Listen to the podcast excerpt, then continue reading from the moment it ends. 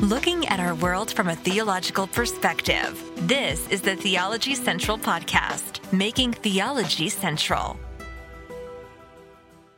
Welcome, everyone. It is Wednesday, March the 9th, 2022. It is currently 5.50 p.m. Central Time, and I'm coming to you live from the empty sanctuary of Victory Baptist Church located right here in Ovalo, Texas. And I I don't have a lot of time, and the reason why is it's 5:50 p.m. So sometime before 7 p.m. Okay, uh, 27 seconds. Yes, someone's talking about the notifications. Yes, that notification went went fast. That's really good. I I like when the notifications go out quick. But welcome anyone who's tuning in. Welcome to the live broadcast. But I don't have a lot of time because it is fast approaching uh, 6 p.m. and sometime before 7 p.m., people will be walking through the front door for our Wednesday evening service. So we've got to do what we need to do. I, I, I, wanted to do, there was a couple of, of audio things I wanted to review, but the, the audio reviews always take I mean, at a minimum, an hour. Usually, they can go an hour and thirty minutes. So I didn't want to do that. So I kept sitting here. What? What do we? What do I do? What do I do? What do I do? I've got. I've got stuff scattered everywhere. Going. Okay, I could cover this. I could do this. We need to talk about this. I need to finish this. I need to do that. And then I thought, you know what? I know what we need to talk about. I know what we need to talk about. I don't know if it's just me. But I'm assuming there are a lot of people who are currently listening and who will hear this at some point over the next week or so on all of the different podcasting platforms where this shows up. I think there are a lot of people right now looking at what's going on in the world, and you're starting to feel like, man, the world is falling apart. Everything is crumbling. Everything is burning. What what is going to go wrong next? And it's really felt that way for the last few years. It just seems like, okay, next year is going to be better, and we get to next year, and you're like, okay, no, next year is going to be better. And it, no matter what the calendar says, just things seem to be spiraling out of control. The situation with Russia, Ukraine fuel prices, food prices, supply uh, supply chain issues. It's just there is just one problem after another. No one has any good solutions. We know we're fast approaching to the midterm elections where everything's going to get chaotic and crazy and it's just going to show how divided the country is. It just seems like everything is a mess right now. Now, I could pull up and, and look at all of the different headlines about what's going on in Ukraine. It is just tragic, horrible, reports one after the other. I've been spending, ever since the situation, since Russia invaded uh, Ukraine, I've been spending uh, most of my nights you just sitting there following all of the reports. Uh, overnight, I'm either listening to BBC or some other news service, just sitting there listening to hour after hour of reports from Ukraine and what's going on and what's going on. And it's just, it's sad, it's depressing, it's horrible, it's horrifying. But Christianity has a long history of doing something when everything seems to be going wrong. When everything when everything in the world seems to be falling apart, when there is tragedy, disaster, war, just when everything seems to be going crazy, Christians find microphones, they find TV cameras, and they find publishing companies to start telling everyone, this is it. Jesus is about to come back. These are the signs. It's getting ready to happen. You better be ready. Jesus is about to return. The Antichrist is about to be revealed. The rapture is going to occur. It's all going to happen. You've got 15 minutes. All right. Okay. Maybe it's a little bit of hyperbole, but not too much when I was when I when I became a Christian in the 1980s. What did I hear? What did I hear? What did I hear? Okay, I'm a teenager. 1980s. And what am I hearing? Oh, second coming's getting close because we got the Russia and the United States. There's going to be a nuclear war, and this is going to happen, and it's going to fulfill biblical prophecy. And okay, I heard that it was it was about to happen. It was about to happen. It was about to happen. And I I was like, oh man, okay. I don't know. I don't really know much about Bible or theology, but okay, okay, you're right. There's clearly in the 1980s as a teenager you were constantly worried that you know a nuclear war was going to happen because we heard about it we talked about it in school. There were you know primetime movies that came out that we would talk about in school. And yeah russia russia's going to attack us and we're all going to die in a in a horrible nuclear holocaust. Okay. And so okay well that means jesus is about to return. All right. Well obviously that didn't happen. Then in the 1990s, when when uh, Desert Storm took place, and uh, uh, you had Saddam Hussein, Iraq, uh, we were going to go in because he invaded Kuwait and all of the different things that took place at, at, that particular case. I remember going to Christian bookstores and there were books all over the place about how this was going to bring in the Antichrist and this is the the the resurrection of the Babylonian uh, Empire and and that all these things were going to. It was books everywhere. This is it. This is it. The second coming. This, and no, no, nothing happened. I mean, I, we I can go on and 9/11. Every time you turn around, it's books get published. Back then, it was you know either you know uh, uh especially in the 90s, DVD uh, you know DVD sets were being sold. It was like Jesus is going to return. Jesus is going to return. The Antichrist is going to be revealed. When when Obama got elected, it was like he's the Antichrist, and and, and they're injecting us with flu vaccines with the uh, with the mark of the beast, and it was crazy. And and well, uh, here we are. Here we, no matter what happens, Christians start claiming all of these things and that this is a fulfillment of biblical prophecy. This is a fulfillment of biblical prophecy. And it's about to happen. And over and over and over and over again, the books are sold. Someone makes money. And then those books end up where? I don't know. Do you throw them away? Do you sell them to some used bookstore? What do you do with them? What do you do? Because nothing happens. Everything just continues just as it was, right? Oh, there's still pain and suffering and death and war and famine and disaster and plague all around the world. It's a constant thing. I mean, just look in human history. Just look in the entire history of, of the human race. How many wars have there been? I mean, try to count them out. How many wars have there been on earth since the beginning of humankind? How many disasters and earthquakes and floods and plagues and famine? Just consider everything that's taken place in the entire history of the human race. But when, when another one happens, when another war, when another disaster, when another upheaval, when another economic crisis, it's Christians, and it's just crazy. Christians start running and they typically start selling their merchandise. You know, oh, buy my book, buy my DVD, so you'll know what to do, so you'll be prepared. Buy, buy, buy. It's always got to sell something. We got to sell something. And so they sell their merchandise, they sell their, their supposed great biblical insight, and then nothing happens. It's been going on, it seems like forever. And when you go back into church history, it's happened time and time again. Well, guess what? 2022, things are going crazy. Things seem to be falling apart. The world appears to be on fire. And guess what we have again? We have Christians telling us that this is the sign of Jesus' soon return.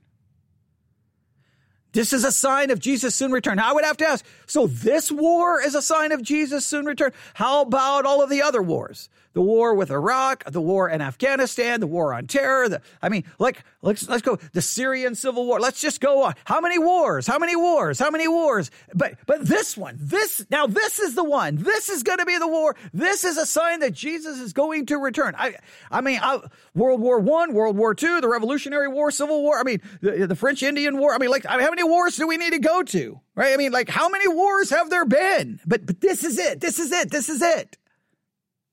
Now, this headline bothers me greatly. It bothers me greatly because of the way they label Christians. This is just something common within Christianity. It's nothing new. So I'm bothered by the way the world understands it. And at the same time, I'm bothered by the actions of Christians. I'm bothered about everything in this news article that I'm about to share with you. Here, this was published. When was this published? March, March the 6th, 2022. Um, and it was updated on March the 8th. Okay, so they um, they they posted it, then they updated it. This comes to us from the dailystar.co.uk. All right. And I don't know a lot about the the the the, the news organization. Is it more like a I, I don't know. I don't know how credible it is, but here's the story. All right. Now, uh, I, again, I do not, I despise this headline so much. Here's the headline Radical Christians reckon Ukraine war is sign of Jesus' return and the end of times. Now, I do not like the fact that they're labeling anyone who believes that a radical Christian. That's not radical Christianity. That's pretty common standard Christianity that anytime something bad happens, it's the end. Jesus is going to return. So I, I don't like that labeling of radical Christians. I, I think that's crazy, and especially considering what they say in the very next line. All right, so radical Christians reckon Ukraine war as a sign of Jesus' return in the end of times. And then right underneath that, Pastor Greg Laurie from Harvest Christian Fellowship in California claims that the Russian Ukraine war and coronavirus have prophetic significance for the return of Jesus. And let me stop right here. Pastor Greg Laurie would be the farthest thing you could find as someone who would be a radical Christian. Okay, there's nothing radical. He's just your average mainstream evangelical, a part of really Calvary Chapel. I mean, there's nothing radical about it. So I, I can't stand the headline. I cannot stand the headline. That's just, that bothers me that that anyone who believes in basically Jesus is going to return now is being labeled radical. That that's a that's kind of a that's a disturbing sign from that perspective. But I don't expect the world to get anything right. I don't expect the world to understand Bible, theology. So for them, everything we believe as Christians is radical. I understand that. Okay, so I guess from that perspective, I'm not surprised, but it just makes you worried that, oh, those people over there are radical. They're, you know, almost as like we could be dangerous. So that bothers me a little bit. I'm not surprised because I don't expect the world to get things right, but it is a little bothering the way they're labeling it. Okay. Would they, would they label Muslims the same way? Would they label people of other faiths the same way? So that's a, that's a little bothering, uh, disturbing to me. A little uh, bothers me some. But for this, for my, the purpose of this episode, which I don't have a lot of time, I just want to turn once again to what's going on in the world of Christianity and why we continue to fall for the same thing every single time. So let's see what, what they say. They, there's not much to this article. But there's I've seen a number of the, these articles just keep popping up, so I'm like, okay, I've got I got some time. Let's at least address this. We're really going to be talking about this, just so that you know. Um, what five weeks from now or four weeks from now? I can't remember. I'd have to look at our Bible study exercise curriculum. For our Bible study exercise, we're going to be dedicating about six weeks to a passage of Scripture that is constantly used by Christians whenever something goes wrong in the world. They're like, see, the Bible says right here, Jesus is on his way. And you're like, uh, could we actually study that passage? So we're going to, uh, we're going to really spend about six weeks working on it. So I'm going to give a, a little bit away here. You probably already know where I'm going, but let's look at this. All right. So radical Christians, again, they go back, they use, so they use the term radical Christians in the headline. And then right here, as the article begins, Radical Christians believe humanity is in the end of times as the outbreak of war in Ukraine has prophetic significance. Now, clearly, I don't know much about the Daily Star, but just as the way this is written, this this, uh, this has got yeah, this is like the National Enquirer. That's what this feels like uh, to me. This this this is what this feels like. This just seems like bad everything. But okay, on the internet, does it matter if it's the National Enquirer, if it's, it doesn't matter what it is because you just, you just see articles and click on them. The source of the articles don't even really matter to most people. They just click and read and then do whatever they're going to do with them. But that's a whole different subject. All right, so here we go. So they're concerned. They're, they're, I'm not saying they're concerned, but they're pointing out that they think radical Christians are running around right now saying, hey, the outbreak of the Ukraine war has prophetic significance. And let me tell you, there are a lot of Christians who are saying that. Evangelical pastor Greg Laurie from Harvest Christian Fellowship in California claims the Bible predicts the coming of war and plagues when, when Jesus is meant to return to the earth, which he claims is related to the current conflict and the coronavirus pandemic. And a bizarre social media video following Russia's invasion, invasion of Ukraine Laurie said, Is there any prophetic significance to what is happening in Ukraine right now? The answer is yes. I believe that Christ could come back at any moment. These are the signs of the times the Bible tells us to be looking for. Jesus likened it to labor pains and a woman who's ready to give birth. The idea being the closer they get together, the closer you are to the birth. Jesus said there will be wars and rumors of war war on a scale that we have not seen in a long time. If the coronavirus is not a plague, I don't know what it is. It's a global plague. He also claimed the Antichrist will come in the form of a world leader that finally shows their true colors. The Bible warns of a world leader that will come and dominate uh, and deceive people, but ultimately reveal his true colors. And he's called the Antichrist, he added. I believe a lot of the government overreach imposing themselves on the people is a sign of what is going to come later when the Antichrist emerges on the scene. The pastor's ideas come from a piece of scripture from Matthew 24 in which Jesus describes the signs to watch for his return, which describes a series of odd and extreme events. The passage reads, You will hear of wars and rumors of war, but see to it that you're not alarmed. Such things must happen, but the end still to, is still to come. Nation will rise against nation and kingdom against kingdom. There will be famines and earthquakes in various places. All these are the beginning of birth pains. Then you will be handed over and be persecuted and put to death, and you will be hated by all nations because of me. At that time, many will turn away from the faith and will betray and hate each other, and many false prophets will appear and deceive many people. Because of the increase of wickedness, the love of most will grow cold, but, but he who stands firm to the end will be saved. And then that's the end. And then they have a lot of, there's some comments here which people, well, kind of, there's a little, a, mo- a mocking tone, it appears, to some of those comments. I'm not going to go read them all, but there you have it. Matthew 24. It, that's the passage everyone runs to. Matthew 24. I've heard Matthew 24 quoted to me and my Christian life, even before I was a Christian, I think I've heard Matthew 24 quoted anytime. I mean, someone throws a rock and it's like, that's it, Matthew 24. A dog barks at the wrong hour. Matthew 24. The wind blows the wrong way. Matthew 24. It gets too cold. Matthew 24. It gets, Matthew 24. Matthew 24. Matthew 24. Everything is supposedly a fulfillment of Matthew 24. Matthew 24 has been fulfilled more, more, more times than any Bible passage in the entire history of the Bible. Everything's supposedly fulfilled. Matthew 24 is fulfilled every time you turn around. At this point, it's been fulfilled so much, I don't even know what we're waiting for. Everything's been fulfilled. So I, I it gets a little maddening. So just briefly, and we're going to be studying Matthew 24. That's the passage we will be studying in about five weeks when we finish our current Bible study exercise, going through some passages in the Gospel of John. And then we'll switch over to Matthew 24. And, and at that point, it's going to get very controversial and everyone's going to get upset because everyone thinks that their view of Matthew 24 is absolutely right and everybody else's view is completely wrong. Uh, my argument is hey, just let's just let the text speak. Like I don't need you to tell me, well, I listened to this preacher. I, I, congratulations, it's about what the text says. All right, so here we go. Matthew 24.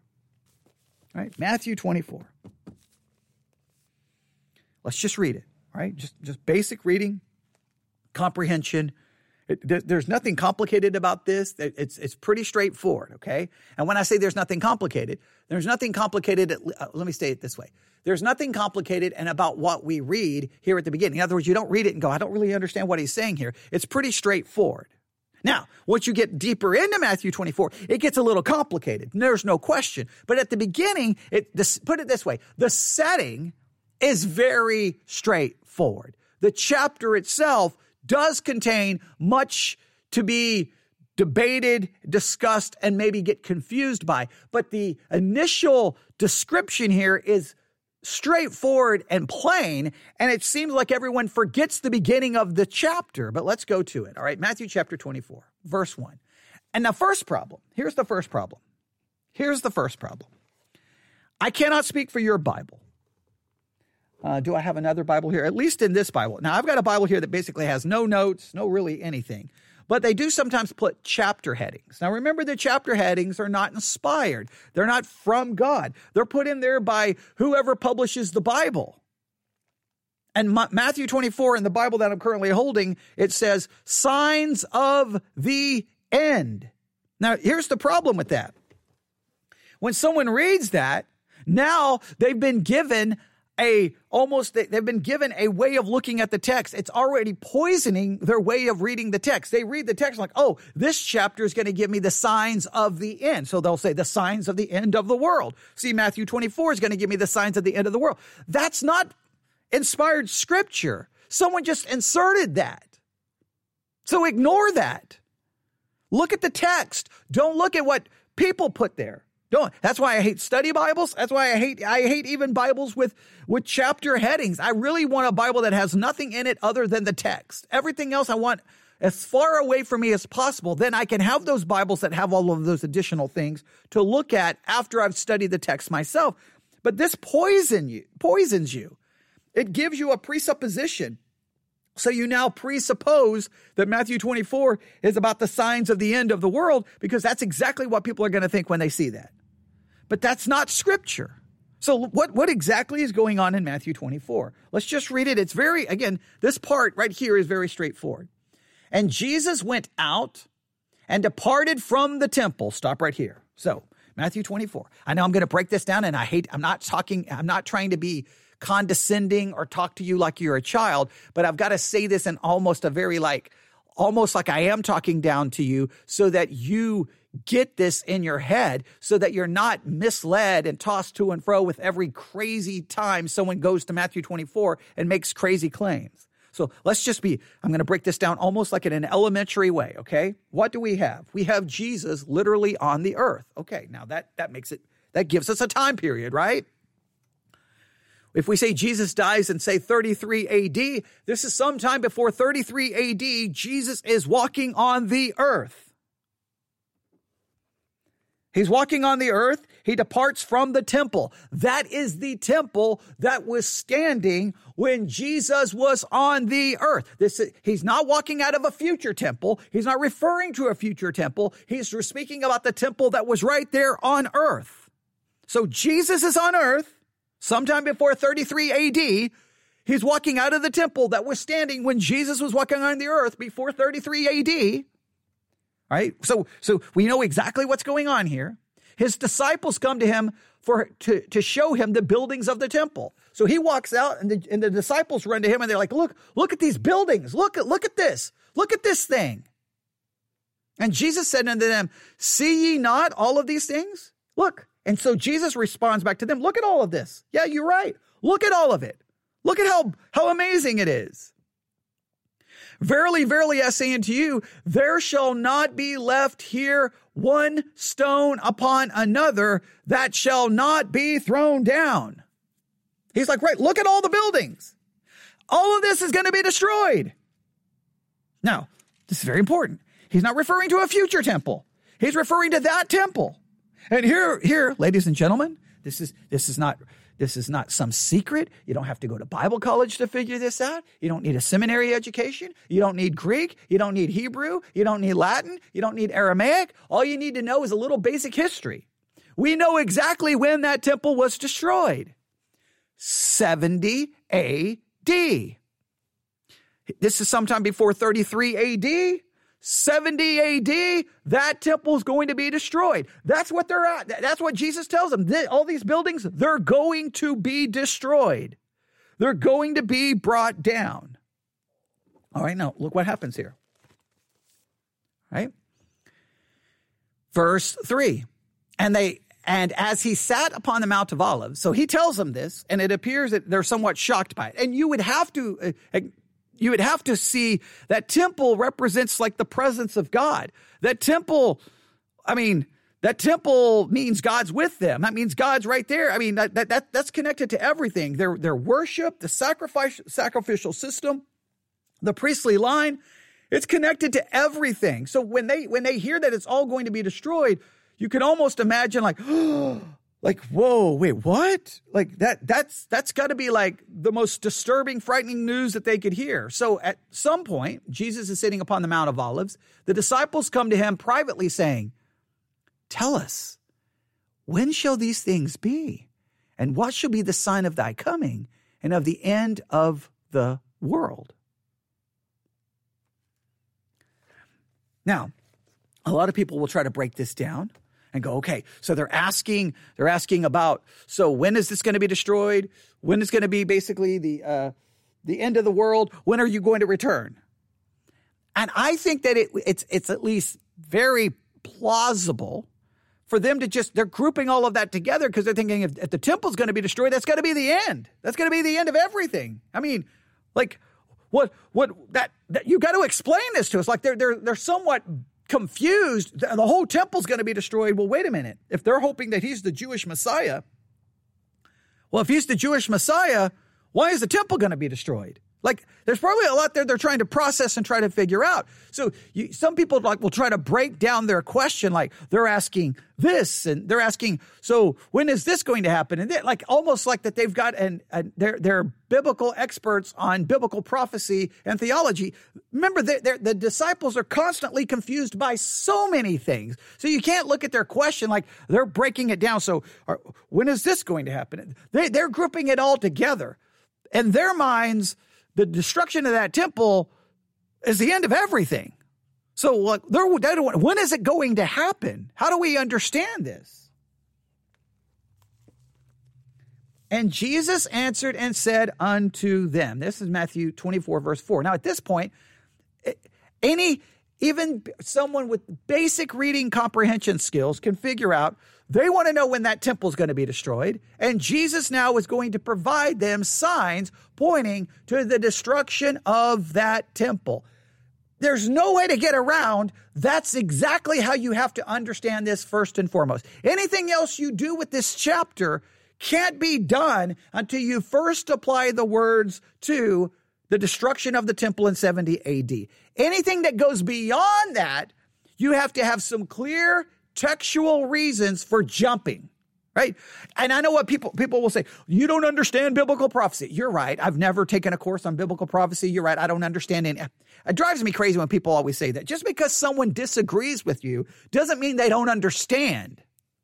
That's such an arrogant thing to say. Well you just don't understand biblical prophecy. Or maybe Maybe we disagree on biblical prophecy and it doesn't come from a lack of understanding. It comes from maybe a different hermeneutic. It comes from, from maybe a different approach. Maybe instead of accusing someone of not knowing, you take a deep breath and go, I wonder why they see it differently. So what a lot of people do is like, well, you don't understand. In biblical prophecy, it can have a, a, a, you know a near fulfillment and then a future fulfillment. Well, that may be true, but you got to have something in the text to determine which part is the near part and which part is the far in the future part. You can't just artificially go, well, it can be both. It can it can refer to something in the near future and it can refer to something in the far future. Well, that's just a generic principle you're just throwing upon the text. The text has to kind of say, Okay, I think that's referring to the near future. Whoa, that doesn't fit. That right there does not fit because we know what happened. That has to be future. You've got to let the text tell you that. So let's go see what we. So we start off with clearly, this is, he's telling them what's going to lead up to the destruction of the temple in 70 AD. And Jesus answered and said unto them, Take heed that no man deceive you. So the first thing he starts off with is like, okay, I want you to listen to me carefully because I don't want you to be deceived. Now, it's just amazing that Jesus starts Matthew 24, his, his explanation off with, hey, take heed so, so that no man deceive you. And since he told everyone, hey, take heed so that no man will deceive you in Matthew 24, Matthew 24 has been used, in my estimation, to deceive people continually or to sell books, okay? Or to, or to get some kind of notoriety for, for being sensational. How about we listen to Jesus and let's not be deceived by people misusing Matthew 24? So, what, what's going to happen here? Verse 4. All right, that was verse 4. Verse 5. For many shall come in my name, saying, I am Christ, and shall deceive many. Well, there were many people, false Christ, false people claiming to be Christ, that occurred after the death, burial, and resurrection of Jesus and his ascension and 70 AD. There were different people coming to, be, to believe the Messiah to be Jesus. There, these things were occurring be, between 33 and 70. So that can clearly refer to something that's already happened in our history, but was near future for them. Verse 6 And you shall hear of wars, rumors of war. See that you be not troubled, for all these things must come to pass, but the end is not yet. Well, there were wars and rumors of war between 33 AD and 70 AD. I mean, you you you see that you can you can read about uh, those those things that were happening. For nation shall rise against nation, kingdom against kingdom. All of those things were happening between 33 and 70 AD. There shall be famine, pestilence, earthquakes in diverse places. Historical records tell us about famines and earthquakes that happened between 33 AD and 70 AD. So all of that's been laid out. That that's all been that's all been that's all occurred. I mean, and, and those things have occurred over and over. And I mean, again, how can any of those like to say that that somehow proves Jesus is about to return today? You see how meaningless that is. I mean, just think about this, right? Um, there, there shall come in my name. There, there's going to be many who come in my name saying, I am Christ. Well, guess what? That's been happening since, since 40, 50, 60, 70, 80. It's been going on forever. So when, when another false prof, prophet comes up, when another person claims to be Christ shows up, it doesn't mean that the end is getting ready to happen because that's been going on continually throughout history. It won't be the first time. David Koresh basically claiming to be Jesus in Waco, the Branch Davidians. Then the thing they burned and the craziness that happened right here in Texas. That was in the 1990s. I remember when that happened. People like, oh, Matthew 24, Matthew. And here we are in 2022. All right. So again, the, it, when you point to these things, you got to realize these things have been going on throughout history. And then uh, obviously, wars and rumors of wars you you do a Google search and tell me how many wars, notable wars have taken place since say 70 AD. How many wars have there been in the world since 70 AD? The number will be like it'll be crazy. There's always some kind of war, skirmish, armed conf- conflict, uh, armed uprising happening somewhere. So at that point, that's that doesn't make that that doesn't mean anything anymore. It's been going on for for, uh, for since 70 AD. Um, let's see here. For nation shall rise against nation. That, that's been going on, kingdom against kingdom. And there shall be famines, pestilence, earthquakes in diverse places. Those things have been going on continually since 70 AD. I mean, count how many earthquakes have there been since 70 AD. The number would be staggering. How many famines? How many plagues? All these are the beginning of sorrows. Then shall they deliver you up to be afflicted, and shall kill you, and you shall be hated of all nations for my name's sake. Well, read the book of Acts. The Christians start being persecuted, the Christians start being killed. That, that happened uh, clearly between 33 AD and 70 AD. And many false prophets shall arise and shall deceive many. Paul warns of false prophets and false teachers in the book of Acts. And because iniquity shall bound, the love of many shall wax cold. But he that shall endure unto the end, uh, the same shall be saved. And this gospel of the kingdom shall be preached in all the world for a witness unto all nations, and then shall the end come. Now, verse 14 is where things get interesting. Now you have a textual place where you go, okay, wait a minute. And the gospel of the kingdom shall be preached in all the world a question would arise. Was the gospel preached to all the known world between 33 AD and say 69 AD? And if we can say, oh, now we have to look at all Paul's missionary journeys, we'd have to try to see the spread of Christianity between 33 and 69 AD. And if you can find some clear place where the world was known and they did not take the gospel to those locations before 70 AD, then you know clearly verse 14 is not referencing 70 AD. Now you may have a textual basis for saying, mm, I think we have a jump here. I think now this is jumping to something else. This is jumping to a different end. This is not the end of the temple and of basically Judaism. This is the end of something else. If verse 14, if you can clearly demonstrate the gospel wasn't taken to all the known world at that time, And, and I, I, think you could probably demonstrate. I don't think Paul made it to every part of the known world by 69 AD. I don't think the gospel spread that far by 69. It spread, but I don't think it had gone that far. And the minute you can prove that, now you've got a textual basis going, okay, but all of that previous stuff, we've got enough historical records to go. All of that happened prior to. So clearly that was all point, pointing to the destruction of the temple. And at this point, even if you say, well, it has a future implication, it, it becomes absolutely meaningless because all of those things have happened so many times. Then, verse 15. When you therefore shall see the abomination of desolation spoken of by Daniel the prophet stand in the holy place, Whoso readeth, let him understand. Now, verse 15, the abomination of desolation. What is that referring to? Does that refer to what happened in 70 AD? Does this refer to something that happens prior to 70 AD? Some say, no, this refers to something that's going to happen in the future. If verse 14 is a major jumping point, then maybe this does refer to something speaking in the future. Now, this is, he's going to stand in the holy place. That would mean if verse 15 is something future, well, you have to have another temple because the, t- the temple mentioned prior is going to be destroyed, was destroyed in 70 AD.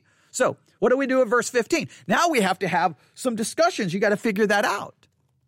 Can you say verse 15 was fulfilled in 70 AD? If you can, and if you can somehow get verse 14 fulfilled in 70 AD, then at this point you have no reason to even look to the future at this point.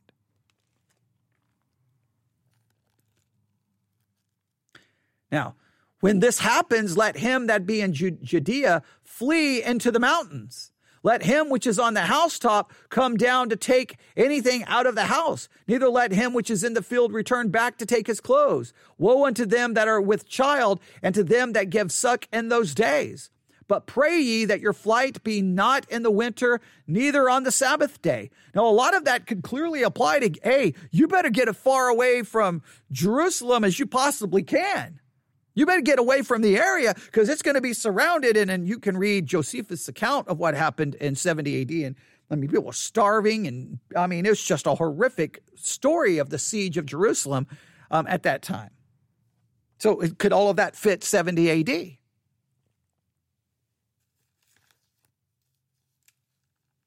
And it really, this to me really fits 70 AD. But pray ye that your flight be not in the winter, neither on the Sabbath day. See that that that's language that would apply to the people living in Jerusalem prior to 70 AD. That seems very much language connected to that time period. It seems to have no reference to well 20 well I mean uh, like are we going to reestablish Sabbath laws all of a sudden? Like like uh, I mean that, that the language fits that time period and accept those, and, and then shall be great tribulation, such as was not since the beginning of the world to this time, no, nor ever shall be. Now, verse 21 to me is a key text. Of, of, of this section because it says you're going to now experience great tribulation such as was not since the beginning of the world so this time no nor ever shall be something's going to happen verse 21 explains that something's going to happen that's far greater than anything that anyone has ever seen that to me goes way beyond the destruction of the temple in 70 AD because the temple had been destroyed previously if you go back to the Old Testament. So eh, 70 AD cannot be the worst tribulation that the world is ever going to see. There's been, I would say, there's been things that have happened that probably even worse than 70 AD. So, it's almost 6:30. I'm going to stop right here. I know what you're saying. No, don't stop. I am. Remember, we're going to be working on this in a couple of weeks. I want you to just start thinking about Matthew 24 in this way. I want you to look at what can can be fulfilled in 70 AD and then look for the part that may point to the future. And those things that clearly can be uh, applied to 70 AD, leave them there and don't pull from those and try to apply it to something you see on the news. All of those things that people pull, pull, from Matthew 24, those things have been going on over and over and over. Like, how can they be a sign anymore? They just, they continually happen. You, you, no, look for it in the text because the argument is that, well, some of this applies to 70 AD and some of this applies to the future. Fine. Find in the text where you have to argue it jumped. Clearly, it jumped to something future because it no longer that no longer makes any sense in light of 70 AD. Once you find that, then go from there forward and say that all applies to 70 AD. That or that all or, or once you find the jump, then everything that comes before the jump, you say that applies to 70 AD. Everything after the jump, then you say this is what we look to for the future. But all of those things that appear at the beginning of Matthew 24, I don't know how they could be a sign anymore since they can. I mean, when when is there not some kind of military conflict or war going on on this planet? There's always something going. When when is there not a famine, a plague, an earthquake? There's always these things are constantly occurring. And they've been occurring. So at some point the signs become meaningless. And that's why the world looks at us and just goes, "You people out of your mind." We got to do better. We've got to be better at handling the text so that the world can at least understand the text. We can, we, I don't, I don't know what kind of nonsense people do with Matthew 24, but it, it, at some point it just becomes ridiculous. If whatever, where, wherever you find, I, and I'm leaving it on you, wherever you figure out that jump is, then by all means use it. I would, I would highly recommend. I don't have the name of the book right here in front of me. There is a book. I think it's in the church library. I think it's in my church library. I don't want to leave the microphone and go get it, but we will be talking about it. But it, it goes through basically Matthew 24 and tries to apply all of it to 70 AD. Now, I may not agree. I don't agree necessarily with them claiming all of it was fulfilled in 70 AD. I strongly disagree with that. If you don't, if if it comes to eschatology, just so that you know, there's a school of thought. There's a school of thought that says b- b- almost all biblical prophecy was fulfilled in 70 AD, that it's all been fulfilled, right? It's preterist, preterism. The, the idea of the, the preterist believes that most biblical prophecy has already been fulfilled. I don't always agree with everything they say. I appreciate, though, them challenging the church to get us to stop. And before we immediately run to a future fulfillment, we stop and ask ourselves, has this been fulfilled in history? And if it has been, then by all point, all by by any honest approach to hermeneutics, we should stop and go, well, there it was fulfilled right there. Don't look for a future. It was fulfilled. But we've got to do better with Matthew 24. It's just i am so tired of hearing anything happens. Any Matthew 24, Matthew. Oh my! Just stop. Every time there's an earthquake, Matthew 24, anything happens. When uh, when everything was going on in certain countries and they were having all of the massive protests, people people were quoting Matthew 24. I mean, I, I, Matthew 24 gets quoted constantly, and it just at some point it just makes us look absolutely ridiculous. But I've got other news articles now. They're claiming uh, there's something that's going to happen with wheat. Let me see. Do I have the news article really quick? There's so many of these. I've been saving them uh, on my iPad in my notes section. Let's see here. That's that's the wrong one. Let me see if I can find it. Um, let's see here. Yeah, Russia Ukraine war could bring biblical biblical event as global wheat supply disrupted. So now now something's going. I mean, every day it's something. This fulfills it. This fulfills biblical prophecy. Now, I do believe Jesus will return. And I'm willing to look at any passage and say, okay, how does that fulfill biblical prophecy? But you know what? I've also seen my whole Christian life. Hey, this is it. This fulfills biblical prophecy. Jesus is going to return. And guess what happens? A year later, two years later, everybody forgot about it moved on. Nobody cares. Nobody ever goes, well, man, we got that wrong. Nobody ever stops in the church and goes, We need to apologize for looking really stupid. No, no, no, no, no. We don't want to apologize and say we look stupid because we want to be ready to sell some more books the next time the next big thing happens. So there you have it. Okay. Yeah, a day wage for a loaf of bread. Yeah, that may be uh, that that uh, that may be where they're going in that news article. I'd have to look. Someone just said a day's wage for a, a loaf of bread. Yeah, they probably are going to go there. And and look, there's some crazy things that's going to happen possibly with with uh, the economy. I mean, there there are some serious things that are going on. Does it fulfill that specific biblical prophecy? You, you got to go find the context. We got to go figure out what's going on. And they have to go back and look at, you know, um, a day's wage for a day, uh, a loaf of bread. What was happening during the Great Depression? Like then you have to ask, has it happened before? If it's happened before, then why wasn't that the fulfillment? I mean, like so many things that these, so many things that people point to, you're like, well, what about that point in church, uh, in, in American history or world history? What about that? What about that? And you're like, it's these things have happened 50 times. So, so it's been fulfilled 50 times. No, no, no, that doesn't matter. It matters now. Well, you, you told me it mattered then, and you told me it mattered before, and I bought your DVD set, and I bought your, your prophecy study Bible because it was all going to come. And here I am in 2022. it, it creates a, an atmosphere where people mock our approach. How about let's be a little bit more careful? All right. Could it be future and past? Okay, someone just asked, could it be future and past? I, again, here, here's what I would say. Where, whenever you find a prophecy, when you find a prophecy, um, you have to have something in the text that says, okay, that part was past, that part's future. You got to find something in the text that identifies, well, that's got to have a future implication. That's got to have a future implication.